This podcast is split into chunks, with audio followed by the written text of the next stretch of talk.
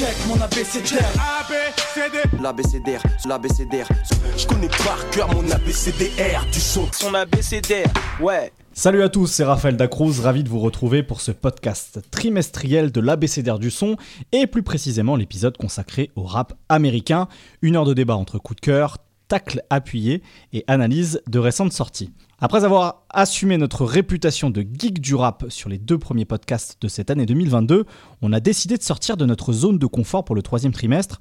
Bon, alors pas autant que Kylian Mbappé à qui on voudrait demander de descendre en défense, hein, mais suffisamment pour que des rédacteurs de l'équipe doivent faire l'effort d'écouter des disques qu'ils n'auraient pas naturellement écouté, et puis de râler un peu dans notre groupe WhatsApp dédié. On va se dire les choses. On va ainsi s'intéresser au label CMG de Yo Gotti, qui a enchaîné les sorties cet été, avec des albums de Modi, ISTG et une compilation du label. On va également s'interroger sur le terme Sugar Trap, inventé par la rappeuse Rico Nasty, à la lumière de plusieurs albums sortis par des rappeuses cet été, Rico Nasty elle-même, Flo Milli, ou encore Megan Thee Stallion. Des échanges ponctués de coups de cœur de nos chroniqueurs du jour. Avec moi aujourd'hui, Léon. Salut Léon. Salut, salut. Quel flegme, quelle voix suave. Ah, parce que je suis en confiance. Ah bah évidemment. Seb et Sean Pouch. Salut à tous. Tout va bien ? Nickel. David et Chakalak. Salut tout le monde. Ça va David ? Ouais, comme à la maison. T'étais à la maison ici, tu le sais. Paps, salut Paps. Salut tout le monde. Ça roule ? Écoute... Heureusement que Bobby Firmino est là. Hein. Et puis tout à l'heure, on aura également avec nous Brice. Tu nous dis coucou de loin, Brice ? Coucou. Voilà, c'est formidable. Les adlibs. Bah voilà, c'est une merveilleuse manière de commencer ce podcast de l'ABCDR du son sur le rap américain. L'ABCDR, l'ABCDR, son ABCDR, ouais. En mai dernier, le magazine Billboard invitait en couverture Yo Gotti et son écurie CMG, anciennement Cocaine Music Group, mais devenu Collective Music Group. Un beau coup médiatique pour le taulier de Memphis, qui présentait donc son roster, dans lequel on retrouve par exemple les fidèles de Memphis, Black Youngsta et Moneybagg Yo, 42 Duck de Détroit, ISTG de Louisville, Modi le survivant de Sacramento, ou encore une chanteuse R&B qui s'appelle Leila Samia. Des artistes réunis sur la compilation Gangsta Art, sortie en juillet dernier, dans un été rythmé aussi par les sorties des albums de ISTG, titrés I Never Felt None, et Modi, Survivor's Guilt. Alors que valent ces sorties ? Que disent-elles du label de Yo Gotti et qu'est-ce que représente un peu aujourd'hui ce label à l'échelle du rap américain ? Léon ? Ouais. Qu'est-ce que tu penses un petit peu de ces albums globalement, voilà, de ce qui est sorti cet été de, c'est un peu une énigme pour moi, parce que j'ai une remarque qui vaut pour à peu près tous les albums qui sont sortis, sauf peut-être celui de Modi, parce que c'est l'artiste que j'écoute le plus de tout le roster. C'est que, en fait, il y a tous les ingrédients de la musique, du rap, du style de rap que j'aime, mais ça m'émeut pas en fait. C'est-à-dire que je l'écoute, je trouve ça agréable, je trouve ça bien fait, puis j'ai pas envie de le réécouter une seconde fois, et je me suis demandé pourquoi. Je trouve que ce qui est intéressant, c'est précisément ça qui est intéressant à propos de ce label, parce que c'est à la fois une musique très... il y a une recette, et c'est une musique très reproductible. Je pense que c'est pour ça que ça a autant de succès. Il faut rappeler par exemple que Moneybagg Yo l'an dernier, il a été numéro 1 du Billboard, avec son album qui est sorti. Blockboy JB, il a fait son feat avec Drake, enfin bref. On sait que c'est vraiment une recette qui est gage de succès, et je pense qu'il y a une fanbase aussi imposante, parce que quand t'aimes ce style, eh ben, tu sais que tu vas le retrouver à chaque sortie, plus ou moins, même s'il y a des petites, il y a des nuances selon les artistes évidemment, mais c'est quand même une recette de rap de rue, mais pour les masses. C'est ça que je trouve frappant, c'est que c'est un style de rap qui, il y a quelques années, serait resté, à mon avis, assez confidentiel, et qui aujourd'hui explose vraiment les charts qu'on peut entendre sur des stories Instagram, sur des TikTok, et des choses comme ça, alors que c'était pas forcément évident. Moi, ça me fait plaisir parce que je trouve qu'il y a une forme de justice pour la ville de Memphis qui a irrigué le rap pendant des décennies sans être forcément reconnu en tant que tel, et aujourd'hui, bah, ça y est, ça l'est. Je trouve ça intéressant de la comparer même avec d'autres villes comme Détroit par exemple, qui irriguent aussi mais qui n'ont pas le même succès mainstream. Pour moi, il y a une sorte de plafond de verre, c'est sûr, pour Détroit. Ouais. Et je pense qu'on peut se demander pourquoi. Et je pense que c'est précisément la raison pour laquelle moi, il y a un moment où ça freine, c'est que pour moi, le rap, c'est une musique d'expérimentation. Et là, il n'y a plus vraiment d'expérimentation. C'est-à-dire que la recette, elle est arrêtée, elle marche. Et donc il la répète. Oui, c'est beaucoup de codes de la trappe de ces 15 dernières années finalement. Ouais, c'est ça. C'est une espèce de synthèse en fait, qui va chercher évidemment du côté d'Atlanta, du côté d'autres villes, en restant quand même, il y a un truc très rap du Sud, il y a une influence de Lil Boozy, je trouve, sur beaucoup de ces artistes, qui est intéressant, dont on pourra parler aussi. Donc voilà, c'est plutôt cette question. Pourquoi, je sais pas si je suis le seul à avoir ressenti ça, mais je pense pas. Pourquoi sur le papier c'est aussi efficace, alors que en fait quand on l'écoute, il y a un côté très monolithique. Ça manque un peu d'âme d'une certaine manière. Ouais. Exactement. Ouais. En fait, Paps. Je pense que un élément de réponse, c'est tout simplement la personne qui dirige ce label en fait. Yo Gotti, donc qui a été un peu un soldat de la mixtape de la fin des années 2000 à Memphis avec c'était les Cocaine Music notamment. Voilà, il a été souvent dans cette espèce de d'entre-deux de star régional, un peu et un peu porte-drapeau de sa ville, un peu le seul à ce moment-là. Enfin. Il y a évidemment la 3Six Mafia était toujours là, mais dans une nouvelle génération, mais sans jamais pouvoir vraiment péter le plafond, ne serait-ce que je parle pas forcément en termes de chiffres purs et durs de vente, mais ne serait-ce que d'arriver à le faire, de rentrer dans la pop culture comme l'a fait Gucci par exemple. J'ai toujours eu la sensation, en tout cas au début du Yo Gotti, que c'était une sorte de dérivé de Young Jeezy d'une certaine manière quoi. Enfin après même s'il a des spécificités, même tu vois, mais je dirais pas, enfin j'entends ce que je suis un peu d'accord. Après je pense que je grossis le trait, tu vois, mais je pense que ça joue peut-être sur je pense qu'il y avait aussi le côté effectivement il y a évidemment une énorme influence de Young Jeezy, mais c'est aussi le fait de c'était le Young Jeezy de Memphis, le Young Jeezy pour Memphis, et donc il y avait ce côté aussi héros local quoi. Ouais, bien sûr. Et c'était pas juste une ressucée à mon avis. Oui, bien sûr. Et en fait pourquoi je parle de son parcours, c'est qu'il a eu un moment où en fait il a effectué un virage. Moi je mettrais ça autour de 2017, 2018, 2019, où il a eu ses gros singles. C'était It Goes Down in a DM. Down in a DM. Down in a DM. Il y avait le morceau avec Nicki Minaj aussi. Ouais, avec Mike Will, là, ouais. Voilà. Où en gros, il y a eu cette période-là où il a réussi à trouver un peu la clé pour. On n'ouvre pas un plafond avec une clé, mais bon, vous avez compris. Pour ouvrir, voilà. La trappe du grenier. La trappe du grenier, merci Zo. La trappe du grenier. Et en fait, une fois qu'il a réussi à mettre le pied dans la porte, il s'est plus jamais retourné. Il a embarqué Black Youngsta avec lui, qui pendant longtemps, ça on l'a un petit peu oublié, mais qui a été un espèce de proto NBA Youngboy dans le côté figure constamment sur les réseaux à faire le buzz pour un peu des bêtises, etc. et qui en même temps qui faisait du chiffre tout le temps. Donc en fait je pense qu'une fois qu'il a mis le pied là-dedans, de se dire bon, je vais un peu gommer les spécificités locales, voilà, de mon son, qui comme tu le disais Léon, le son de Memphis, même s'il a irrigué énormément, il est dur à l'oreille si on n'est pas habitué, formé, exactement. Et Yo Gotti, il a réussi à faire ce switch là, et en fait je pense qu'il s'est jamais retourné, et il a entraîné dans son chemin des mecs effectivement par exemple comme Moneybagg Yo, qui a pas toujours tout de suite été sur CMG. Tout à fait. Mais t'as senti le switch au moment où il est passé dessus en fait, sur le côté bon vas-y maintenant on va faire des tubes, des trucs évidents, un peu grossier, j'aime pas le terme, mais bon je vais le dire quand même. Oui, genre par exemple le tube Kesha qui est sorti l'an dernier, avec le gros sample de Débarge. Et je vais prendre, on va faire un clin d'œil à la culture internet du moment, etc. Genre vraiment un truc de hustler en fait, genre de capitaliser sur le moment, clac, ça marche maintenant, on le fait maintenant. Et c'est d'autant plus frustrant que la plupart des mecs qui sont sur ce label là, enfin les grosses têtes d'affiche, c'est des mecs qui savent rapper. C'est pas des branquignoles. Moneybagg Yo il sait rapper, Black Youngsta d'une certaine manière aussi, tu vois. Mozi pour moi c'est encore différent, je pense que on va parler du cas Mozi après, voilà. Je pense c'est intéressant, mais à mon avis le switch il s'est fait là en fait, c'est que Yo Gotti il a compris comment il a un peu craqué la matrice, et il s'est dit bon bah vas-y maintenant on va inonder le truc, d'autant plus avec le streaming.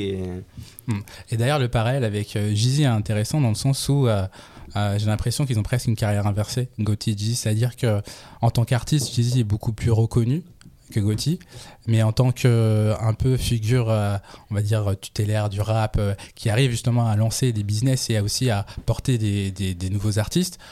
Jeezy, lui, s'est complètement foiré avec son label, je crois que c'était City E-Worlds. Tout à fait. Ouais. Et en fait, Gotti réussit là où s'est foiré en fait. Le seul truc sur lequel il a un peu réussi, c'est que il a fait une collaboration avec YG à un moment. C'est ça, exactement. Il poussait à YG et donc voilà. Complètement. Après, je dis peut-être une bêtise, mais je crois que My Crazy Life c'était sorti. Exactement. Moi aussi sur City. Exactement. Quoi. Après, ça a voir ce qu'il a réellement fait dedans. Après, pour en venir à CMG, moi, en fait, ce qui m'interpelle, parce que Modi, c'est vraiment un cas à part dans sa musique, elle est déjà très identifiée, c'est que quand on parle de label, je vois mal l'identité du label. Moi, je crois que je vous avais écrit sur WhatsApp que pour moi, c'était un peu comme un incubateur de start-up, voire de rappeur. C'est-à-dire que... C'est une pépinière. Voilà, exactement. Et voilà les pépites. Mais par exemple, quand tu prends ISTG, son album... Toi, tu parlais de reproduction de masse, c'est du Fordisme. Moi, je l'ai écouté, j'ai presque eu l'impression d'être devenu vieux dans le sens où je me suis dit, mais tout est cramé dans le sens où quand t'entends les gros tubes, les hi-hats, la manière de sonner, en fait, tout est une reproduction de ce qui marche très bien, ce qui frappe très fort et ce qui est un grand hit d'une certaine manière. Et c'est plus sur ce côté-là où je me dis... que moi, je suis attaché, après, c'est peut-être la perception que j'ai de ce qu'un label doit apporter, c'est que pour moi, il doit y avoir une vraie identité, une vraie esthétique dans un label. Et pour le coup, là, j'ai plus l'impression qu'il prend Moneybagg Yo parce que voilà, c'est un artiste de Memphis qui est très ancré localement pour le faire passer à un autre palier. Il va prendre 42 Duck à Détroit. Bon, tu sais pas trop vraiment s'il est vraiment sous son aile parce qu'il y a aussi, je crois qu'il est aussi chapeauté par Lil Baby. Ouais. En fait, il va prendre plein d'identités assez fortes sur des, je vais pas dire des scènes de niche, mais des scènes très locales. Mm-hmm. Par exemple, Modi à Sacramento. Et ensuite, pour le pari, c'est de se dire, bon, on va les faire passer à l'autre palier. Mais le problème, quand on prend l'album de ISTG, moi, vraiment, j'ai eu du mal dans le sens où je pense que quand on s'arrête vraiment juste en termes de son, vraiment, il y a quelque chose qui est presque de l'ordre du mimétisme où tu te dis que chaque tube, en fait, est interchangeable. T'as un côté où il arrive bien à s'accrocher aux dernières tendances du moment, le morceau notamment avec Future, où il a un flow qui est un peu chanté, qui est très bien fait, mais en fait derrière, tu n'en retiens rien. Mmh. Après, c'est peut-être aussi, j'ai un problème avec les rappeurs qui, je vais pas dire qu'ils consomment trop de lignes, mais en tout cas, tu sens que dans ces voyelles, elles sont toutes avalées, tu sens que dans l'élocution, c'est, je vais pas dire c'est difficile, mais en tout cas que c'est couvert d'une certaine chose. Et après, ce qui est dommage par rapport à STG, c'est que tu sens que c'est presque l'opposé, on va dire, d'une certaine manière à Modi. C'est-à-dire que on va pas parler de Modi tout de suite, mais moi c'est un album qui m'a beaucoup plu, mais il y a, comment dire, c'est pas un album pour moi qui est cathartique. T'as l'impression où Modi c'est un damné de la terre. ISTG, il a un passif qui est très très compliqué, mais t'as presque, comme le titre en fait de son album, I Still Feel None, quoi. Je ressens rien. Et en fait, exactement. Je veux dire, moi non plus, je ressens rien de sa musique. Mais en fait, t'as l'impression qu'il y a pas de moi dans sa musique. Tu sens pas habiter quelque chose. Et c'est plus ça. À mon commentaire tout à l'heure, il n'y a pas d'âme en fait. Voilà, ça manque d'âme, voilà. Ça manque de supplément d'âme. Voilà, c'est du nihilisme presque. Mais en tout cas, voilà, moi c'est pas un album. Alors, David, justement, toi en plus qui a beaucoup écouté le rap de Memphis, c'est intéressant d'avoir ton point de vue peut-être sur le label. Pour rebondir sur ce que disait Seb au niveau de capter le son du moment, il y a aussi ce que j'ai pas compris, c'est les featuring sélectionnés pour l'album d'ISTG où t'as Jack Harlow. Jack Harlow, j'imagine que c'est Louisville, je pense. Ouais, c'est ça, je pense aussi. Ouais, je sais pas, moi je voyais plus que ça comme le son du moment. Ah bah oui, évidemment. Les deux, mais c'est une aubaine. Voilà, tu viens de Louisville, t'as Jack Harlow. Et Machine Gun Kelly alors. Je crois qu'ils ont d'autres morceaux ensemble. Comment vous justifiez ça ? Il est de Louisville aussi. Non, j'en sais rien. Là, tu m'aurais cloué là. Non, j'en ai absolument aucune idée. Quoi, Machine Gun Kelly, il vient de Cleveland. Bon bah voilà. Mais oui, pareil, j'ai eu la même impression que c'était un peu un. C'est un peu un tunnel ces albums quoi. C'est vraiment du rap au kilomètre, produit au kilomètre.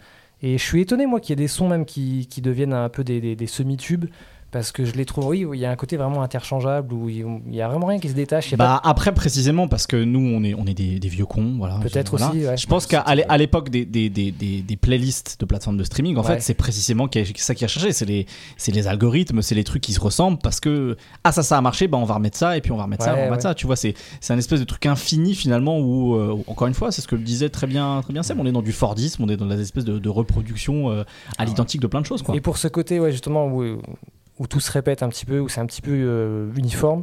Moi, c'est ce que je disais à Léon tout à l'heure, c'est que j'ai l'impression un peu d'écouter du rap français, entre guillemets. Enfin, après, je sais pas si je suis bien placé pour dire ça, parce que j'en écoute peut-être plus assez pour tirer. Si tu parles du rap français mainstream, oui, je suis d'accord avec toi. Ouais, voilà, c'est un peu ce que je ressens, où je me dis, ouais, voilà. Même au niveau des prods, tu vois, puis il n'y a pas un niveau de prod habituellement, enfin, ça s'est perdu quand même depuis un certain nombre d'années, mais les prods américaines, il y avait quand même un certain niveau d'expertise, un standard, voilà, qu'on avait, enfin, voilà, qui était un peu unique. Et là, maintenant, c'est vraiment du truc à la chaîne qu'on peut retrouver un peu dans tous les raps locaux. Paps. Bah, en fait, moi, c'est la comparaison que tu fais avec le rap français, je me suis fait la même réflexion. Après, je me suis dit qu'elle était un peu sévère, parce que j'ai pensé à Rec 118, en fait. Et en fait, je me suis dit qu'elle était sévère parce qu'il n'y a quand même pas les... C'est quand même moins téléphoné, je trouve. Il n'y a pas les grosses Zumba, les machins, etc. Ça reste quand même fidèle à...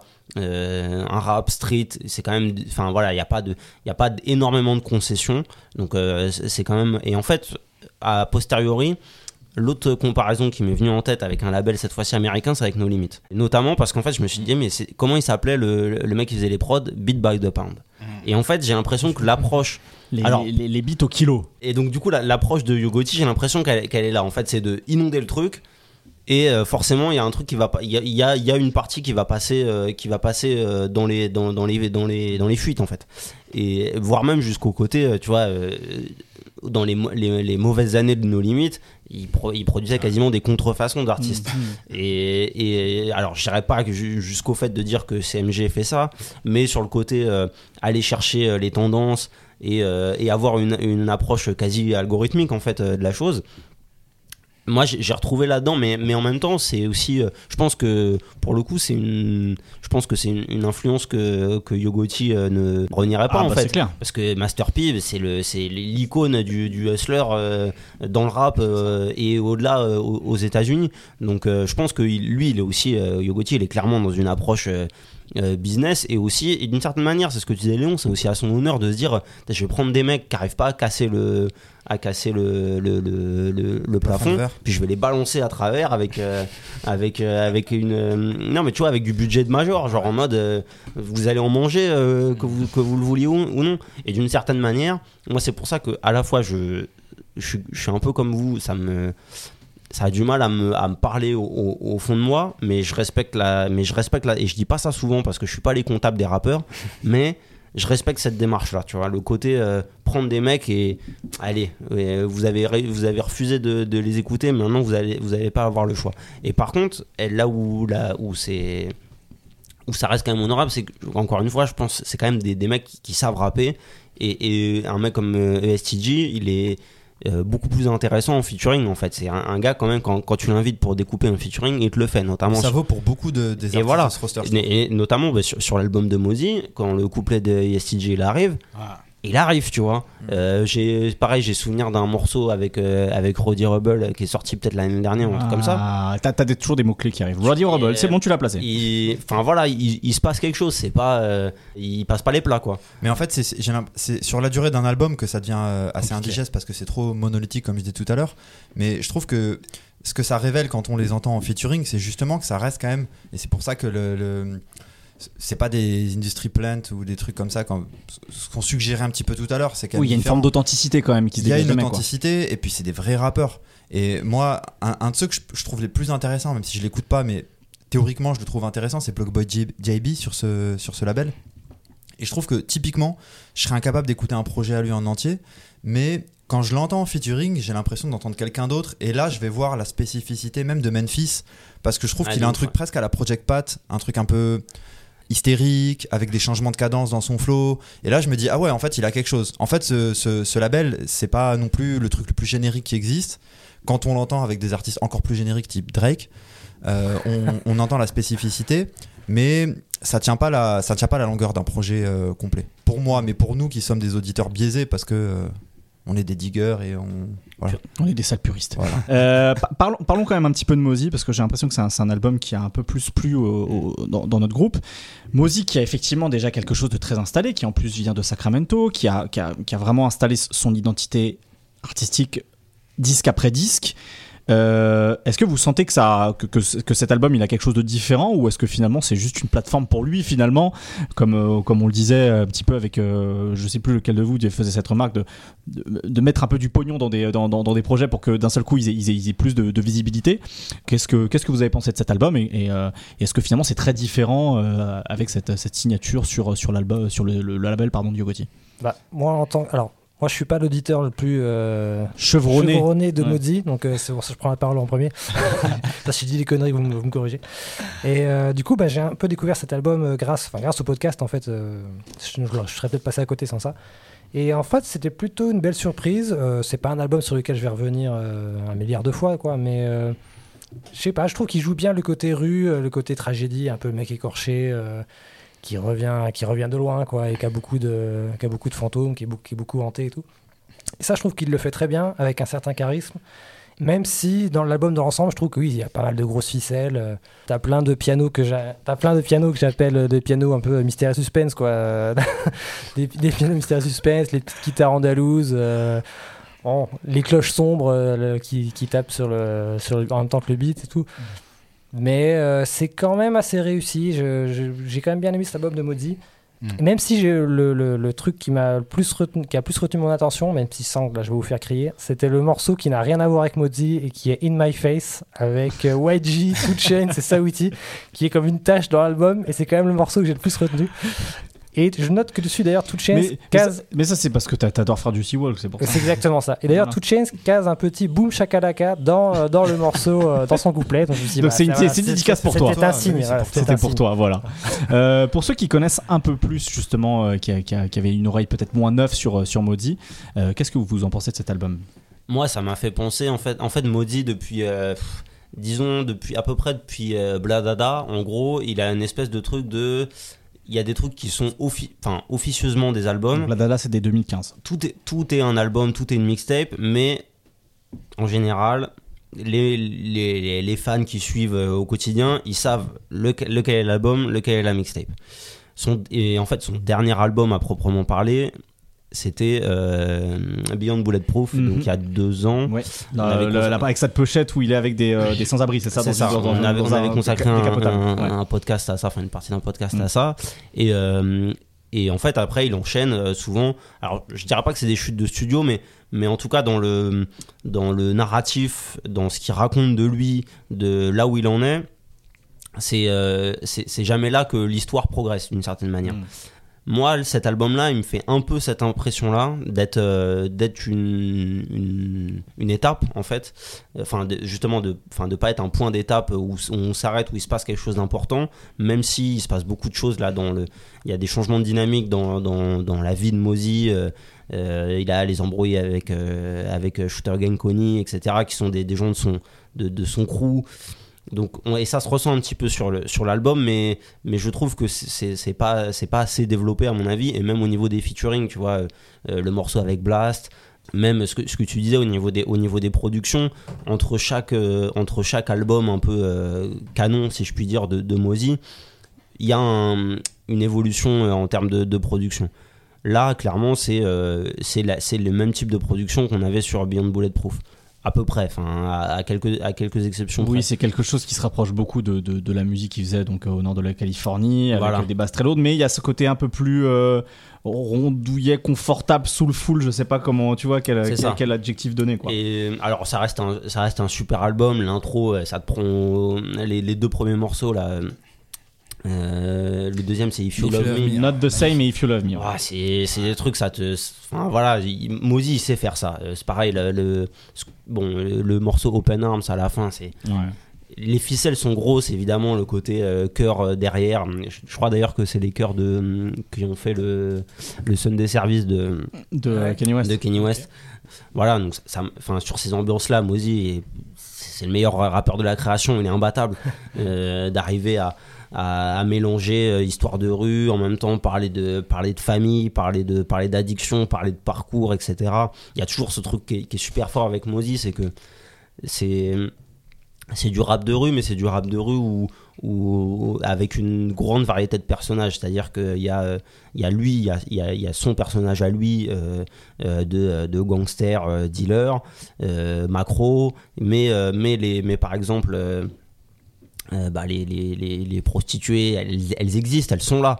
Les addicts, ils sont là, ils existent, c'est des personnes, ils ont une vie, etc. Ça, il y a toujours ces qualités-là de la musique de Modi. Après, moi, j'ai pas l'impression que la signature chez CMG ait vraiment changé quelque chose. Elle a un côté très...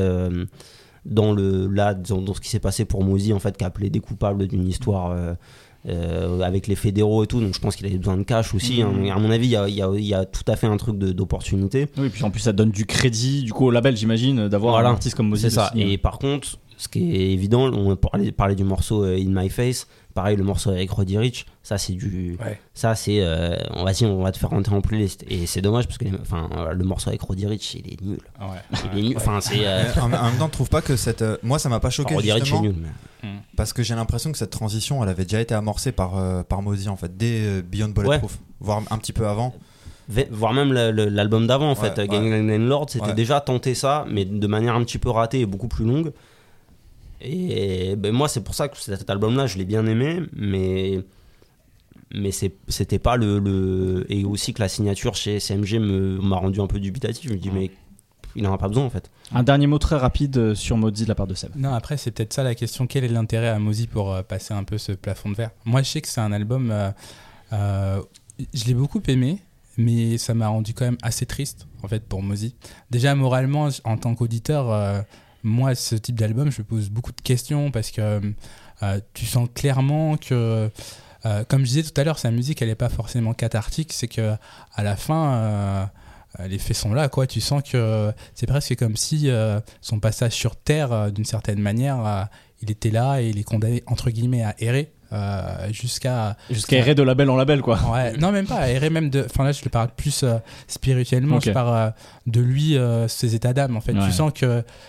Tu sens vraiment dans sa musique que c'est quelqu'un qui... Enfin, ça le soulage d'écrire, mais c'est pas cathartique. Ouais. Et du coup, après, pour revenir très rapidement sur CMG, c'est que ce plafond de verre a brisé. Pour Modi, j'ai pas l'impression qu'il y a un intérêt, quoi. Mm. Mais moi, vraiment, cet album-là, c'est juste qu'il m'a rendu un peu triste. Et ce que j'ai beaucoup aimé, c'est sur If You Love Me, il a une phase où il dit de manière très belle, genre, je crois il dit, il mentent en Californie quand ils disent il pleut jamais, tu vois. Mais il le dit tellement bien, tu vois, et en fait c'est une métaphore pour dire que les balles tombent, tu vois. Ouais. Et pour le coup, tu vois, il y a des vraies qualités, mais c'est juste que moralement, et même pour lui, tu sens que c'est pas cathartique. Et désolé, je cite encore Kendrick Lamar parce que j'écoute beaucoup Kendrick Lamar. Quand tu prends son dernier album, là il y a quelque chose de cathartique.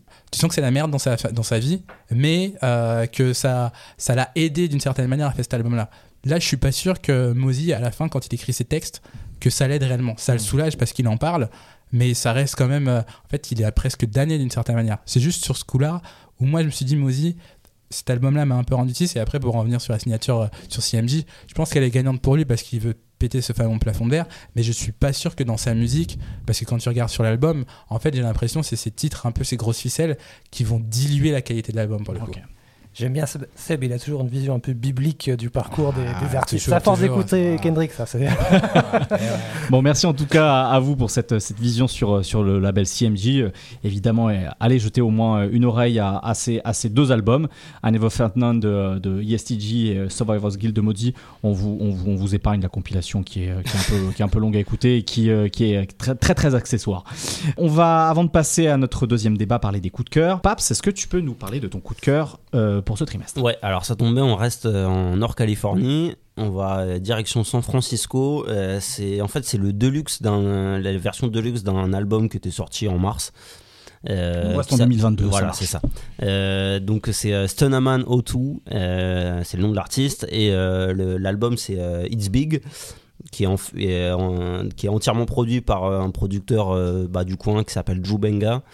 Donc It's Big, en fait, en gros, c'est un peu la catchphrase de Stonaman sur les réseaux, qui avait eu un tube qui a pas mal tourné, dans le coin en tout cas, l'année dernière, depuis un an et demi, qui s'appelait Big Step In, qui a été repris par, notamment par les Golden State Warriors. Ah, chaud. Et les, comment ça s'appelle, l'équipe de foot US de là-bas, les 49ers. Les 49ers, voilà, absolument. Donc qui était joué pendant, les, pendant le warm-up, etc. Il y a même eu un remix avec E40, etc. Donc il avait plutôt bien tourné. Et donc là, il ressort un album.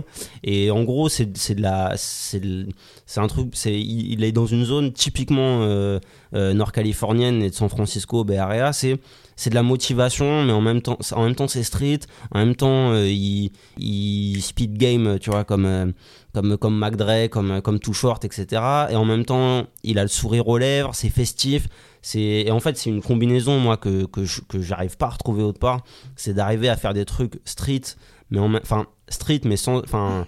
quartier sans être rue, mais en même temps festif, le sourire aux lèvres, bonne humeur. Et en même temps hyper énergique, en fait, parce qu'il a une voix un peu à la entre Meek Mill et Sada Baby. Ooh, okay. Donc avec un truc un peu criard, mais en fait hyper maîtrisé, super éloquent. C'est beaucoup plus technique qu'il y paraît, et en fait ça semble hyper facile. Il a aussi des petites phases de temps en temps de motivation, mais de motivation quasi spirituelle. Et en même temps de faire ça sur des instrus hyper énervés, enfin énervés en tout cas, qui donnent envie de bouger. Enfin voilà, moi c'est un truc que je me mets ça le matin, je vais au taf et j'ai la banane et je vais bouffer le monde, quoi. Très bien, merci beaucoup pour cette recommandation. On répète, Stonaman O2, It's Big. Seb, à ton tour de nous présenter ton coup de cœur. Alors du coup, moi c'est un morceau donc, de l'album collaboratif entre Danger Mouse et Black Thoughts. C'est un morceau qui s'appelle Identical Death. Pour revenir très rapidement sur l'album, peut-être plus pour revenir sur Danger Mouse, je trouve que c'est un producteur assez formidable dans le sens où il a un peu une culture presque savante. Il touche un peu à tous les instruments et il est capable de la déconstruire avec une approche très rap, en fait. Et pour le coup, le morceau Identical Death, moi, pourquoi je l'ai beaucoup aimé, c'est que Black Thoughts, moi, j'adore quand en fait il fait des soliloques sur Dieu. Genre, il pose des questions. Pourquoi en gros tu me fais subir ça, mais pourquoi tu as créé entre guillemets le mal. Et là c'est une question simple. Il demande en gros pourquoi tu me fais traverser tout ça.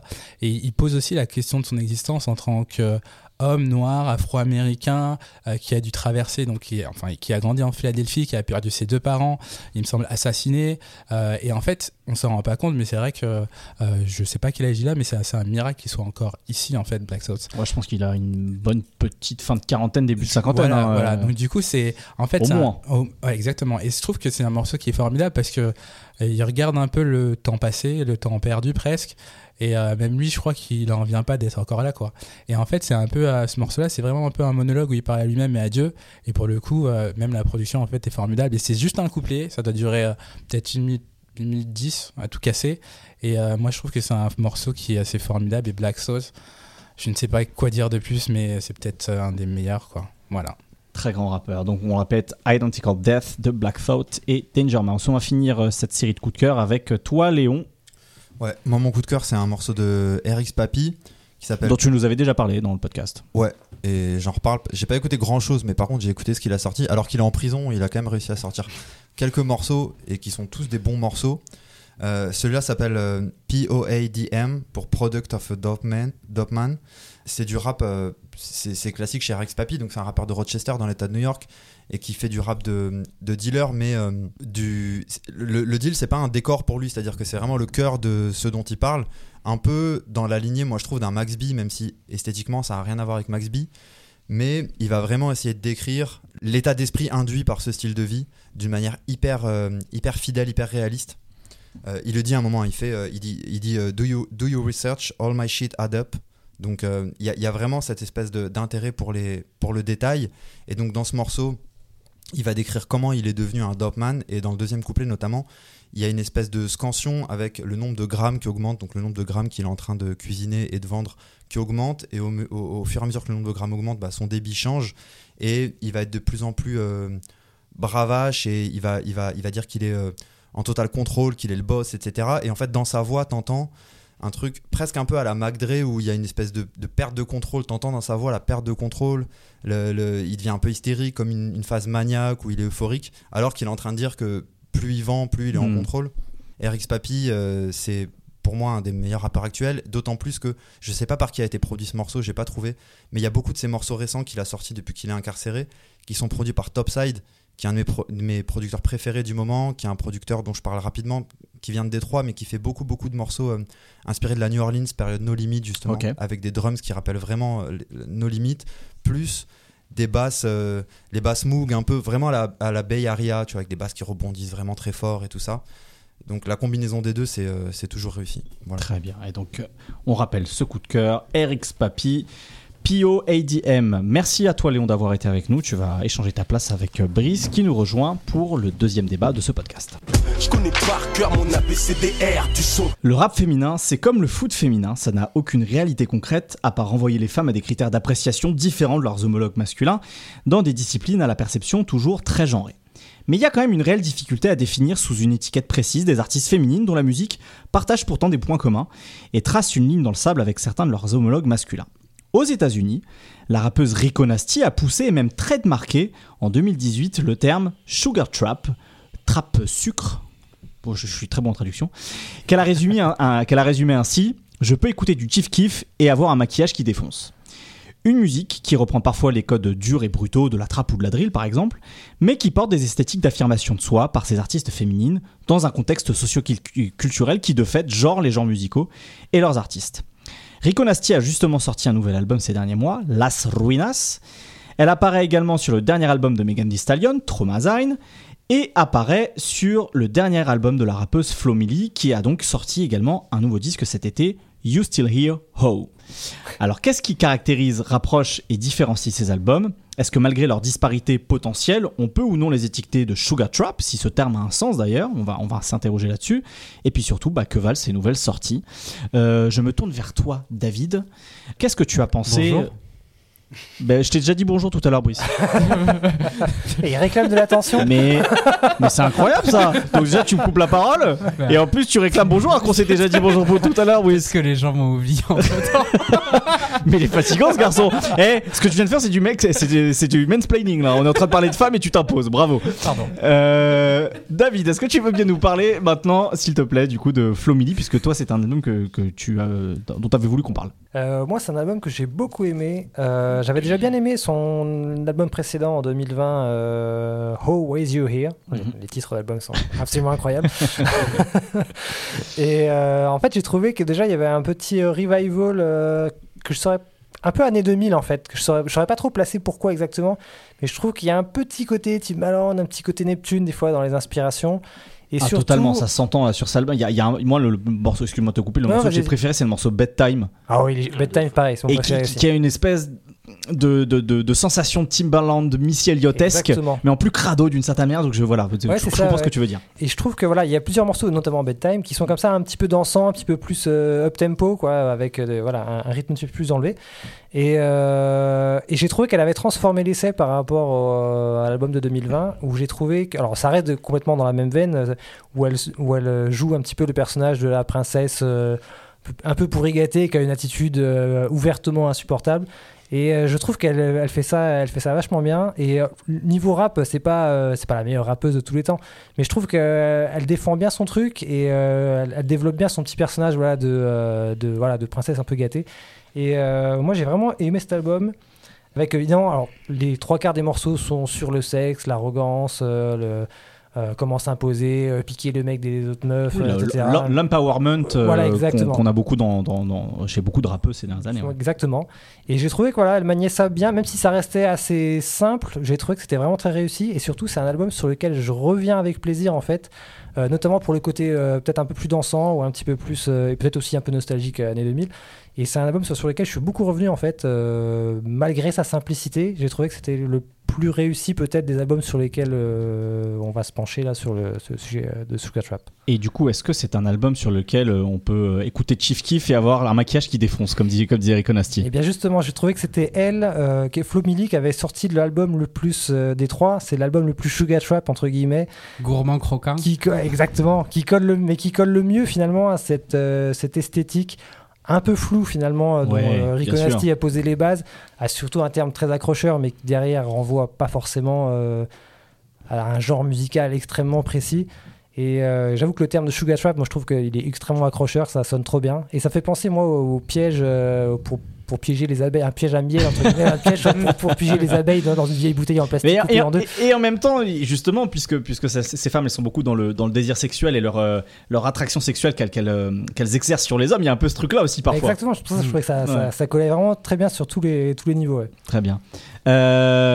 Est-ce qu'il y en a d'autres parmi vous qui veulent prendre la parole, Paps ? Je pense, effectivement, moi, c'est marrant parce que effectivement, le terme de Sugar Trap, il a été, comme tu dis, il a été déposé.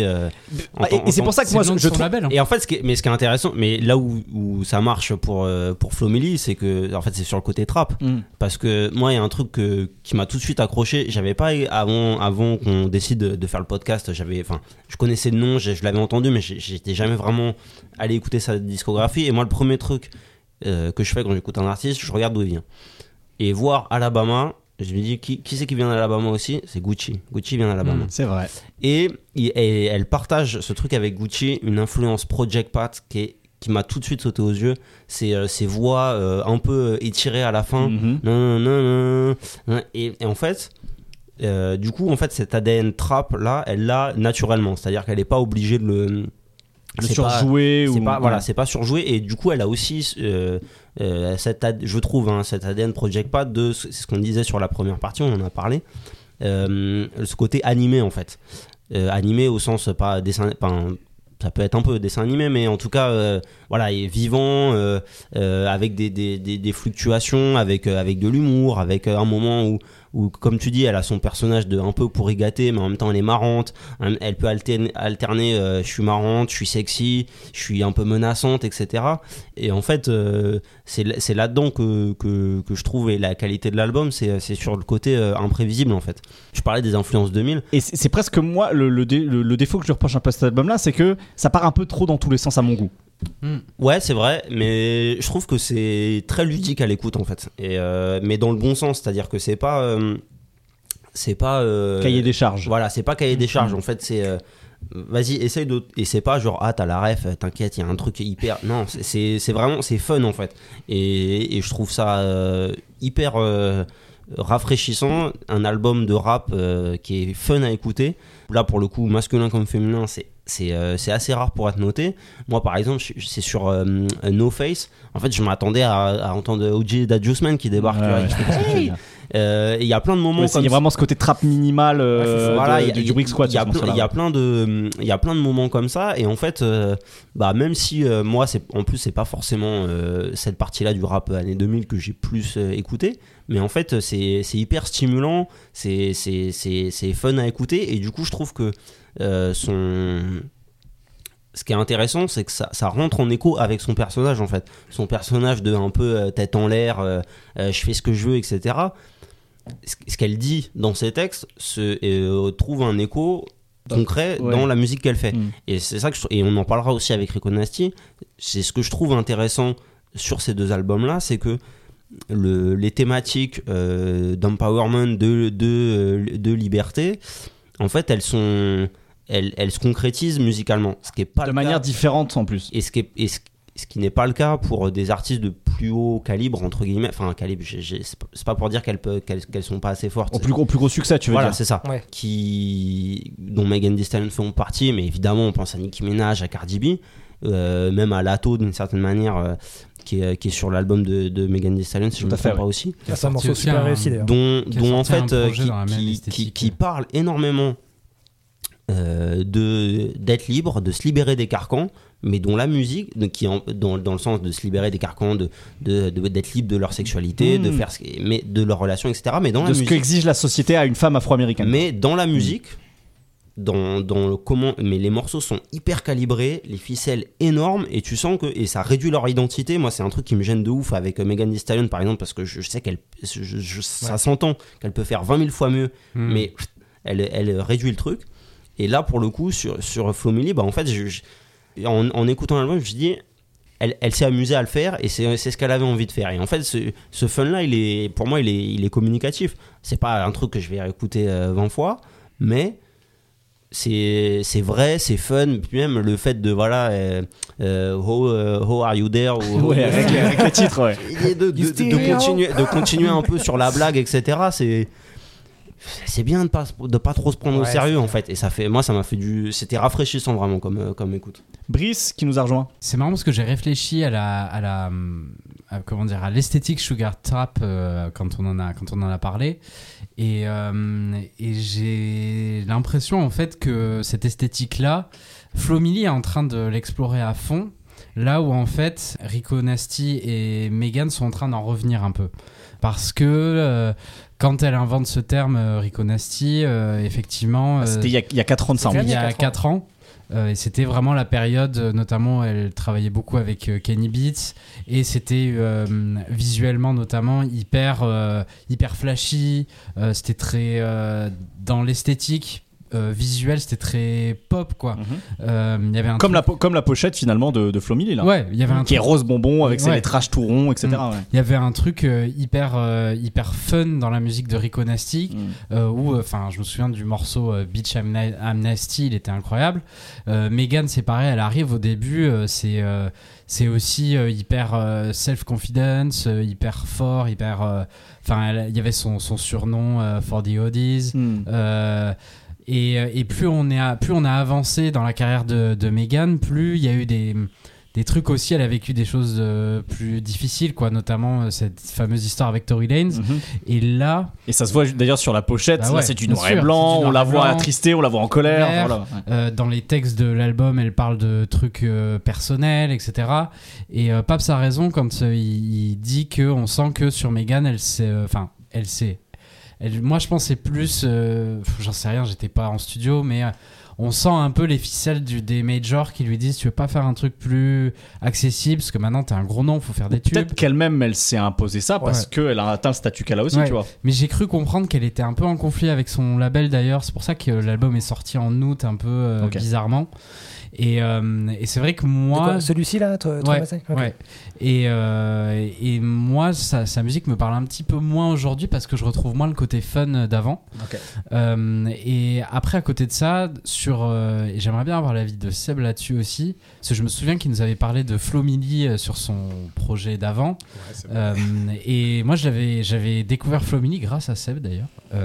Et j'avais eu l'effet de surprise où j'avais découvert toute l'énergie de Flo Milli en écoutant le projet avant celui qui vient de sortir, et là j'ai eu l'effet de surprise qui était pas là sur le nouveau qui était là. Mm-hmm. Et c'était du coup un peu la même esthétique, même s'il y avait un peu plus d'ouverture, mais du coup j'ai pas eu le truc où j'ai eu une vraie surprise, j'ai eu l'impression de réécouter. Je trouve que c'est trop proche de ce qu'elle a sorti l'année dernière, musicalement. Okay. Même s'il y a quand même des morceaux que j'aime beaucoup, ça manque peut-être un peu d'évolution pour moi. Mm-hmm. Là où, par exemple, avec Rico Nasty, je trouve qu'avec Las Ruinas, elle a vraiment... du coup, elle a mis de côté vraiment le côté sucré pour faire du salé bien amer. Je suis le Philippe Etchebest du rap US. Pour mettre un truc très amer, très rock. Voilà, j'adore les jeux de mots aussi. Et en gros, sur Las Ruinas, moi, j'ai vraiment aimé le côté... j'assume à fond le côté rock, abrasif. Je vais hurler pour de vrai. Et là où, sur son album d'avant, elle, c'était toujours dans un entre-deux aussi.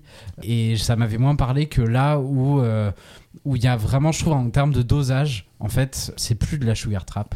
C'est plus... Ah là, pour le coup, c'est vrai que si on doit essayer de définir à la positive ou à la négative, justement, c'est cette expression, on est clairement dans quelque chose qui ne correspondrait pas à la propre définition qu'elle a faite. Ouais, c'est-à-dire que là... Ça a franchi de son propre... Exactement. Son propre truc, propre terme, quoi. Ouais. Là, y a des moments, elle m'a fait penser à du Danny Brown, par exemple. Oui, bien sûr, ouais. Où, effectivement, c'est un peu fou. Comme tu disais, en fait, c'est abrasif. Enfin... on n'est plus du tout dans cette esthétique-là, quoi. Et visuellement, c'est pareil, c'est que du noir et blanc hyper dark. Le truc, vraiment, c'est que là, elle a vraiment assumé ce qu'elle avait l'air d'avoir envie de faire depuis 2 albums, je pense. Je me souviens notamment d'un Anger Management, je crois que ça s'appelait, avec Kenny Beats, où, qui était bien, mais j'avais un peu de mal parce que elle hurlait un peu pour hurler. Je vois Seb hocher de la tête de manière du tout. Pas d'accord. Et là, sur Las Ruinas, genre, j'ai une pochette noir et blanc où elle est en mode avec les cheveux dans tous les sens en mode punk. Les clips sont tout hyper dark. Ça tabasse. Et je trouve que le côté plus assumé, moi, a fait que ça m'a plus parlé dans la carrière de Rico Nasty. Par contre, voilà, moi, ce que j'aime beaucoup chez Rico Nasty, et que j'apprécie aussi au final chez Megan, même si ça me parle moins, et que j'aimerais voir aussi chez Flomini, c'est qu'il y a une recherche d'évolution musicale. Et c'est pour ça que, en fait, je trouve que c'est bien qu'on puisse plus dire que Rico Nasty fait de la sugar trap, ni Megan n'en fait plus, parce que elles ont essayé de faire avancer leur musique. Megan en se confiant plus, en donnant plus de sa personnalité, mais après voilà, il y a ce carcan où c'est devenu un gros nom du rap américain depuis WAP notamment, qui fait que elle a un peu la pression de faire des choses peut-être plus grand public. Et sur Rico, bah, peut-être que sa chance à elle, c'est de ne pas avoir eu de tube, et du coup musicalement elle expérimente plus de choses. Elle a trouvé un public qui est plus petit et qui effectivement la suit dans tous ces trucs un peu étranges qu'on peut aimer ou ne pas aimer. Mais moi j'aime beaucoup le côté assez à la recherche de nouvelles sonorités de Las Ruinas. Je trouve que c'est bien fait. Après voilà, la sugar trap, je pense que c'était quelque chose il y a de très fort il y a 2 ou 3 ans, même si aujourd'hui c'est vraiment représenté pour moi par des artistes comme Flomini et aussi Lato, qui a sorti un album qui était en juillet peut-être, je sais plus, ou en mai. Non, je crois que c'était plutôt au printemps qu'elle a sorti. Au printemps, ouais, il me semble. Où elle utilise aussi cette esthétique-là à fond, très bon. Là, la pochette est bleue, mais je vais dire très rose bonbon, Barbie. Couleur flash ou pastel, quoi. Couleur flash ou pastel. Et les mecs, vous parlez tout le temps de votre beat, bah nous, on va parler tout le temps de notre pussy. Et c'est pour ça. Voilà, Big Dick Energy. Il y a notamment ce morceau, tu vois, voilà. Ouais. Qui dit tout en fait. Ouais. D'ailleurs, elle a expliqué que c'est. Je retombe cette espèce de truc de l'énergie de la grosse tub. En fait, moi, je suis une meuf, mais je peux aussi avoir cette énergie-là d'une certaine manière, quoi. Donc, il y a vraiment ce truc-là, quoi.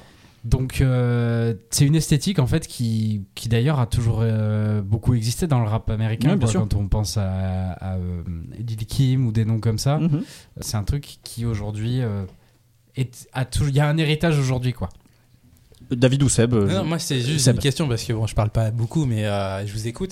C'est juste comment vous le percevez, le fait que c'est un terme de Rico Nasty, mais que elle s'émancipe de ce terme-là. C'est quelque chose de positif ou négatif, en fait? Bah, en fait, je me pose la question s'il n'y a pas un truc lié aussi à la jeunesse, du coup, parce que là tu parlais de Lato, qui est, je sais pas quels âges elles sont respectivement, Flomini, mais tu vois, c'est des artistes qui sont plutôt récentes, tu vois.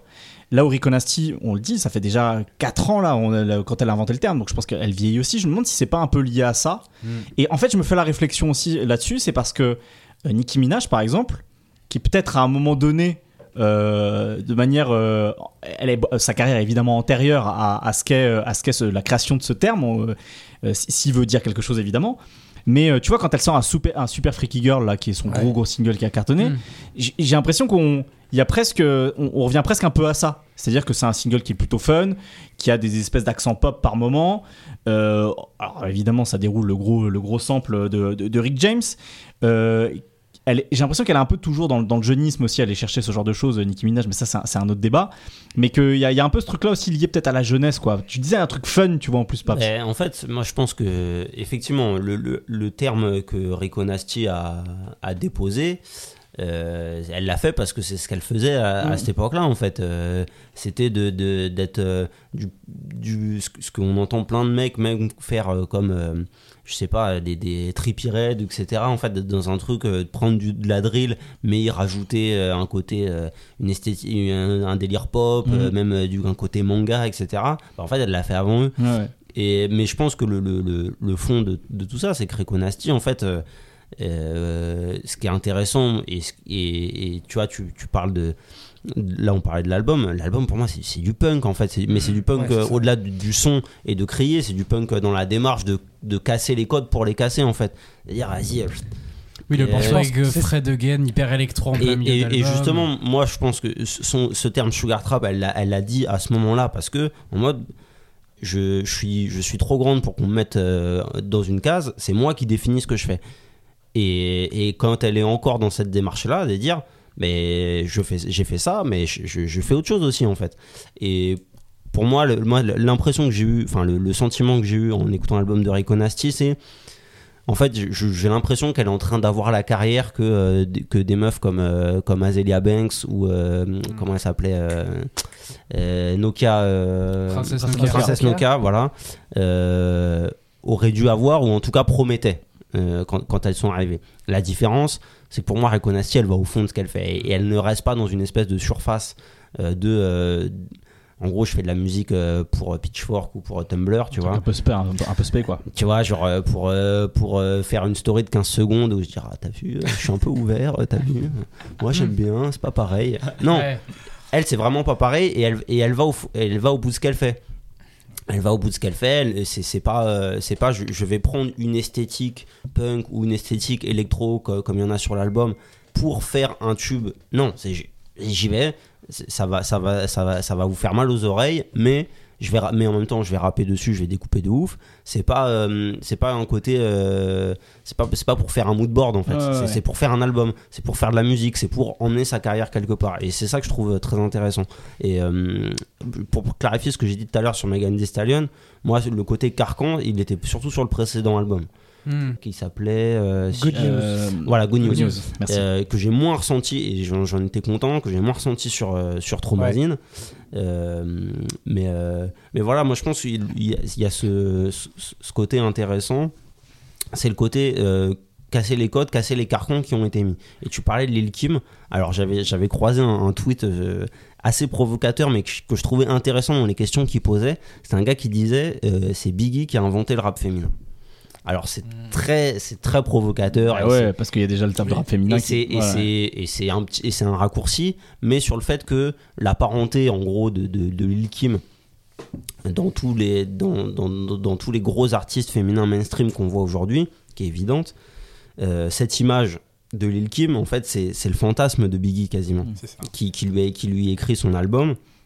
Alors elle l'interprète, elle se l'approprie aussi, mais il y a quand même ce fond là qui est écrit par un gars plus âgé qu'elle qui veut la baiser, qui l'a baisé mal, c'était une situation quand même assez malsaine à l'époque là. Rappelons-le, Notorious Big est marié avec Faith Evans et en même temps il a la side chick, comme disent les Américains, en tout cas voilà, Lil Kim, qui est jeune à l'époque, il y a tout un nœud quand même assez compliqué autour de tout ça et qui a bâti l'esthétique en tout cas le tuyau pour d'un certain archétype de rappeuse aux États-Unis. Comment on fait quand on est une rappeuse et qu'on vise le succès mainstream commercial, ouais. Et malheureusement c'est problème là où pour les hommes il y a plus de chemin possible, pour les filles, pour les femmes il faut être là bad bitch, et c'est Lil Kim qui était un peu ce que je trouve intéressant, c'est justement là aussi parce que ça fait des années qu'on est dedans, les artistes, et c'est ce qu'a du mal à faire Nicki Minaj à mon avis, mais de plus en plus les artistes arrivent à, si ce n'est en tout cas à casser le carcan comme le fait Rico Nasty, à y mettre leurs nuances et un peu détourner le chemin quoi, l'emmener vers des endroits un peu plus intéressants, un peu plus nuancés et un peu moins grosses ficelles quoi. Et c'est marrant ce que tu dis sur le code masculin, enfin à travers Biggie qui a imposé ses textes, enfin sa vision, c'est que même maintenant dans ce rap féminin ou sugar trap, hein, c'est que en fait t'as une inversion des valeurs où voilà, c'est la femme qui prend le pouvoir, qui affirme sa domination même, et qui financière, sexuelle, enfin tout ce que tu veux, mais en même temps je trouve qu'elle persiste en même temps dans les codes masculins si tu veux, dans le sens où il faut qu'on lui donne de l'argent. Enfin, il y a un peu ce côté-là, en fait, comment l'exprimer de manière délicate, sans être malheureux. Quoi, il y a toujours du male gaze, tu veux dire ? C'est-à-dire pour plaire au regard masculin. Il y a un côté à la fois empowerment, donc féministe, ouais, si tu veux, ça, mais qui paradoxalement, tu te conformes en même temps à la vision masculine, à ce qu'on attend de toi, femme. Entre guillemets. Oui. Et t'as aussi dans le rap en particulier où t'as le rapport à l'argent où les femmes, alors les rappeuses se mettent en scène comme des femmes qui ont de l'argent, qui n'ont pas besoin de voilà. Comme plein de rappeurs d'ailleurs. Exactement. Mais en même temps, faut quand même que même s'il y a une relation sexuelle, voilà, sans sentiment, sans attache, faut quand même qu'on lui achète des choses, ou faut quand même que le mec ait de l'argent et qu'il lui paye des trucs et qu'elle en ressorte gagnante financièrement. Pas forcément, je veux pas généraliser évidemment sur toutes les rappeuses, même celles dont on parle ici là. Mais tu t'as quand même ce rapport-là, notamment dans Flo Milli, à un moment elle sortait un truc qui m'a, peut-être sur Bedtime d'ailleurs, elle dit, elle se fout de la gueule d'autres meufs, et elle lui dit I bet you fuck for free. Oui. J'ai entendu ça, exactement. Je fais what? genre comme si c'était une tare immonde, tu vois. La majorité des gens font ça quoi. Et tu vois des phases comme ça, t'en as. Bon là, celle-là c'est peut-être la plus marquante, mais t'en as. C'est quand même une petite musique qui reste en arrière-plan, où tu as un côté financier, comme s'il y avait une confrontation, un affrontement, il fallait en ressortir gagnant. Au-delà du plaisir sexuel, il faut que tu ressortes gagnant, gagnante, en l'occurrence, financièrement. Il faut que tu aies un truc à prouver pour montrer, tu vois, un gage. Pour en fait, je pense que c'est plus dans une vision dans l'autre sens où elle dit les mecs ont tellement envie de coucher avec moi que, plus dans l'image de l'escorte, ont tellement envie de coucher avec moi qu'ils dépensent 1000 balles juste pour coucher avec moi quoi. Oui, c'est vrai, plus cette insolence-là, je pense qu'elle dit ça plus par rapport à ça. Comme tu dis, en fait, il y a quand même une question de gagner, c'est-à-dire que c'est pas parce que le regard est inversé que le conflit disparaît. Et c'est peut-être un peu nous ce qu'on a peut-être du mal à apprécier en tant que gars, en fait, c'est que de se voir entre guillemets en tant que perdant dans le conflit, c'est un peu et ce serait limite plus aisé pour nous de voir le conflit disparaître. Mais en fait il disparaît pas, mais c'est aussi le conflit est toujours là en fait, et c'est aussi l'intérêt de ce truc là, c'est de comment le conflit est remodelé par ce changement de perspective là. Parce que on est dans une société, tu vois, où on vit dans une société. J'étais en train de me dire la même chose. Non mais allez vous faire foutre. Non mais tu sais, il y a aussi, il faut partir du principe que on est dans une société patriarcale où de toute façon le rapport de pouvoir sera forcément les hommes auront plus d'avantages que les femmes. Donc le principe là, c'est de se réapproprier cette inégalité et l'utiliser en renversant un peu les codes de cette inégalité. Mais après, ça pose plus des questions en général sur... que c'est vrai que là, je réfléchissais, dans le rap américain, les femmes rappeuses qui marchent doivent encore beaucoup passer par l'hypersexualisation. Oui, et d'une certaine manière par la sugar trap, aussi, parce qu'il y a ce côté très très hypersexualisé. Quelqu'un que t'écoutes que David aime énormément, qui pourrait un peu correspondre à ça, Doja Cat. Bien sûr. Elle est aussi passée par ce truc-là, jusqu'à elle-même se mettre en scène dans des live vidéos, etc., avec des gens qui fétichaient ses pieds, enfin ce genre de choses. Donc, bien sûr. Je pense qu'il y a aussi évidemment ce truc de la sexualisation qui est très important. Je sais pas si ça fait débat dans le rap américain ou si c'est de l'entertainment, parce que je me dis, est-ce qu'il y a un Lil Baby en femme, est-ce qu'il y a un Lil Durk en femme? Il y a eu que Young M.A. qui a créé un petit truc, mais c'est vite redescendu. Mais j'ai l'impression que c'est encore plus dur. C'est pour ça que dans l'intro de ce débat-là, je disais que mine de rien, il y a toujours ces codes très genrés en fait. Ouais, bien sûr. Ouais. Où en fait, il y a quand même des lignes dans le sable qui sont faites entre. Moi, je pense justement que c'est un. Parce qu'il y a déjà eu une Diams aux États-Unis. Mais oui, mais en fait, enfin, tu vois ce que tu disais sur chercher un Lil Baby en femme, un Lil Durk en femme, en fait. Queen Latifah. Il faut pas le. Ah oui. Il faut. Enfin, je pense pas qu'il y en ait en fait. Justement, ce qui est, parce que pour le coup, alors on a parlé de Danny Brown, mais par exemple, moi, je n'entends pas de rappeur américain faire ce qu'a fait Flo Milli par exemple, sur le fait d'aller chercher ces influences là années 2000, je n'en entends pas, et je pense que c'est là où le terme de sur le au-delà de ce que représente le terme de sugar trap, ce qui est intéressant c'est le fait c'est qui définit cette musique là. Et là, pour le coup, c'est les personnes elles-mêmes qui la font, qui définissent. Absolument. Et c'est pour ça que je trouvais ça intéressant qu'on en discute, parce que c'est un terme inventé par une. Ce que je trouve, ce qui est intéressant, c'est que, notamment Flo Milli, mais aussi Rico Nasty, en fait, elles définissent eux-mêmes ce qu'elles font. Et je pense que pour le coup, elles vont sur leurs recherches et leur nécessité finalement de se démarquer, de trouver en gros. Un juste milieu entre Nicki Minaj et Rhapsody, tu vois, pour être caricatural. et bah ça les pousse dans des terrains et dans des recherches artistiques que elles sont les seules à pouvoir à explorer, et c'est ça que je trouve intéressant et finalement assez enthousiasmant. Il y a quelque chose que je me demande sur cette question, c'est que je me demande si alors je sais que Rico Nasty est assez respectée par les autres rappeuses, mais notamment là on a pu le voir, elle a été invitée sur les deux, sur à la fois Megan et Flo Milli, mais je sais pas si les rappeuses elles-mêmes se réclameraient de ce terme de sugar trap. Je sais pas si c'est popularisé, si parmi elles, tu vois, ça s'utilise. Mais pour moi, là, je pense qu'on parle surtout à travers ce mot des enfants de Nicki Minaj, en quelque sorte, quoi, de ce rap fait par des femmes qui est très coloré, hyper sûr de soi. Par exemple, on parlait de Princesse Nokia, je la mets pas du tout là-dedans. Non, bon, mais le truc, c'est que Nicki Minaj, elle a jamais essayé d'affirmer quelque chose en termes de genre, tu vois. Enfin, de genre musical, j'entends, tu vois. Oui. C'est pour ça que c'est intéressant, oui, c'est que quelqu'un comme Rico Nasty a essayé de, entre guillemets, intellectualiser le truc, c'est-à-dire en mettre une ligne de fond, une ligne de touche, ouais. C'est ça, tu vois. Enfin, pour moi, c'est du rap rose bonbon, quoi.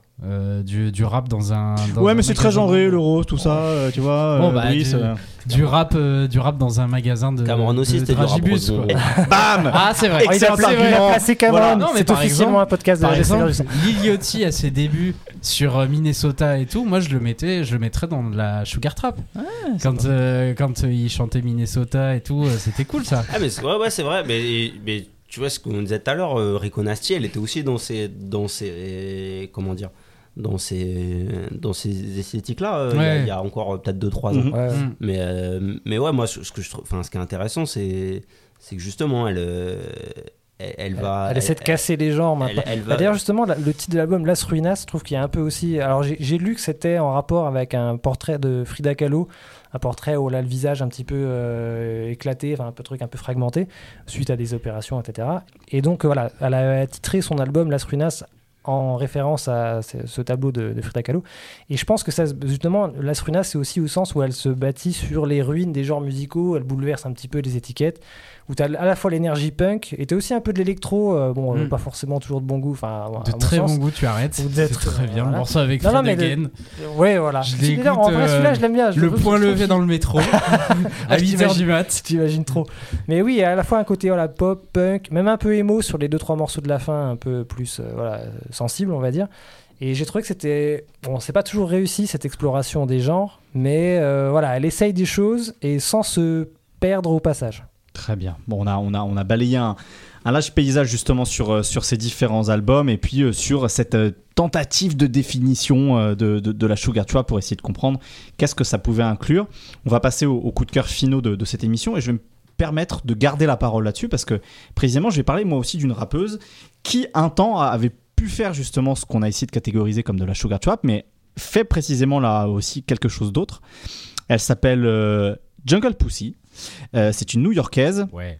Oui, je sais que toi aussi tu aimes bien Jungle Pussy, cool. Brice. Elle a sorti un EP cette année qui s'appelle JP5000 après une série d'albums qui s'appelaient les GP2, GP3, JP4. Et en fait, c'est une rappeuse qui me fait un peu penser à Rico Nasty. Je me demande si elles n'ont pas collaboré ensemble déjà d'ailleurs, parce qu'elle a un peu ce look afro-punk. Ce truc justement qui est un peu en décalage avec l'espèce d'image d'épinal, et on revient à ce que disait Paps tout à l'heure, l'image d'épinal de la rappeuse afro-américaine. Donc elle a un look très afro-punk jusqu'à la pochette de l'album, et en même temps c'est un album qui commence par une prod de Bohemia Lynch qui a produit sur le Pray for Paris de West Side Gun, donc une sorte de boom bap un peu crasseux sur lequel elle rappe à voix basse avec un flow très lent. Et précisément cet album là, ce EP là, c'est vraiment ça, c'est des beats rap pur jus, pas du tout colorés, plutôt ternes, plutôt poussiéreux. Et d'ailleurs les 5 productions défoncent. Il y a même sur la fin de ce EP 2 morceaux qui sont presque jazz rap sur certains aspects.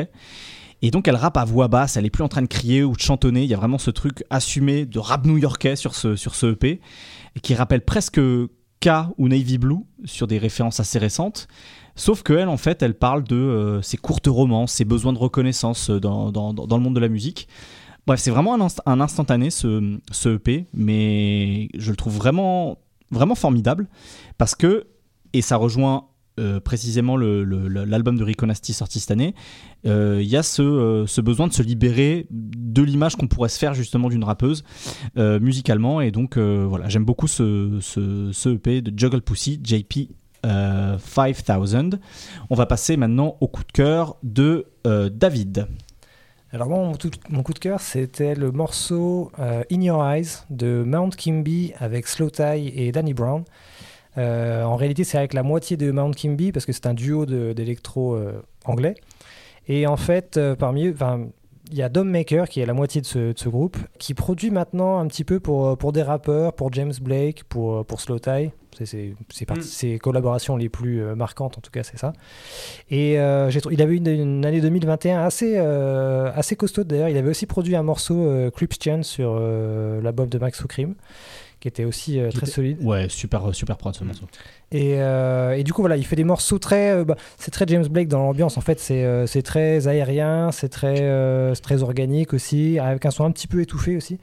Et là, du coup, il renouvelle sa collaboration avec Slow Tie sur ce morceau. Alors moi, Slow Tie, je suis gros fan de ce qu'il fait.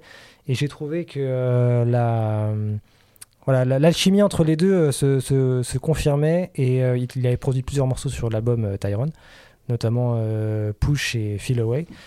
Et j'ai trouvé que l'alchimie fonctionnait à plein. Et la combinaison aussi avec Danny Brown était assez surprenante et assez intéressante, en fait. J'ai bien aimé cette combinaison-là. Et c'est In Your Eyes, c'est un instru en deux temps, en fait. Avec, pourtant, j'aime pas trop ça d'habitude, les instrus en deux moitiés, entre guillemets. J'aime pas trop ça. Et là, j'ai trouvé que c'était très réussi, quoi. Ça faisait une progression très, très naturelle, en fait. D'ailleurs, je sais pas ce qui relève du sample ou de la production, de la composition pure. Mais j'ai trouvé que c'était très chaud, très aérien. Là-dessus, Slow Tie qui sort ses coups de sang nerveux et en même temps qui est très mélancolique, qui est très nostalgique. Enfin, j'ai trouvé ça complètement ouf. Et le refrain aussi est dingue. Donc, une grosse pépite pour moi, cette combo Slow Tie, Danny Brown et Dom Maker. Donc sur le morceau qui s'appelle In Your Eyes. Et on finit avec le coup de cœur de Brice. On parlait de Rico Nasty, il y a quelqu'un qui a été important pour elle, c'est un producteur qui s'appelle Kenny Beats. Kenny Beats, qui est un producteur qui à la base s'est révélé dans la musique électronique. En fait, il faisait de l'EDM atroce dans des festivals, sauf qu'en fait, il écoutait aussi du rap, beaucoup de rap. Et au fur et à mesure, il est très intéressant d'interview là-dessus, notamment. Putain, j'ai encore parlé d'interview, c'est pas possible. Il a eu en 2014-2015 un moment, il s'est dit, est-ce que ce que je fais à faire des DJ sets les bras levés comme David Guetta, ça me plaît vraiment? Et il s'est rendu compte que non, il est revenu à son premier amour du rap et c'est devenu un producteur qui travaille avec toute la scène de Los Angeles et même du rap en général. On l'a beaucoup vu du coup, notamment avec Rico Nasty, avec Vince Staples, avec un mec qui s'appelle Key aussi, qu'il aime beaucoup. À force de le voir collaborer avec tous ces rappeurs, à un moment on se disait, est-ce qu'il va pas sortir un album? Parce que le son Kenny Beats, il est assez intéressant parce qu'on sent qu'il connaît très bien le rap, mais qu'il a d'autres aussi expériences musicales. Il est un peu musicien aussi. Et il a effectivement sorti un peu par surprise son premier album solo, Louis, fin août. Mmh. Et tout le monde était là quand il a annoncé l'album. Tout le monde disait « Ouais, il y aura qui en featuring ? Il y aura qui en featuring ?» Et en fait, il n'y a presque personne en featuring sur cet album, étant donné que c'est une beat tape de 30-40 minutes. Et Louis, en fait, c'est son surnom d'enfance. Et c'est une beat tape très, très mélancolique, nostalgique. Et ça m'a beaucoup plu parce que le problème avec les albums de producteurs, c'est souvent que c'est très difficile d'avoir un fil rouge. Et souvent, ça ressemble à des compilations, justement, avec plein de rappeurs. Et là, il s'est vraiment pris la tête pour essayer de raconter une histoire sur cet album, qui est en fait un album en hommage à son père et aux cassettes qu'il faisait, des compilations musicales que son père lui faisait quand il était petit. Notamment, en fait, il a eu l'idée de cet album en 2020, au moment où son père, en fait, a eu un cancer. Et ça lui a un peu fait prendre un pas de recul sur sa relation avec son père, et il s'est dit je vais faire un peu un album inspiré de la musique que mon père me faisait écouter. Il est toujours là, hein, pas d'inquiétude. Et Louis, c'est vraiment un album comme ça où il explore toutes les musiques, de la funk, de la soul, du rap aussi qu'il explorait avec son père et qui ont fait ce qu'il est aujourd'hui.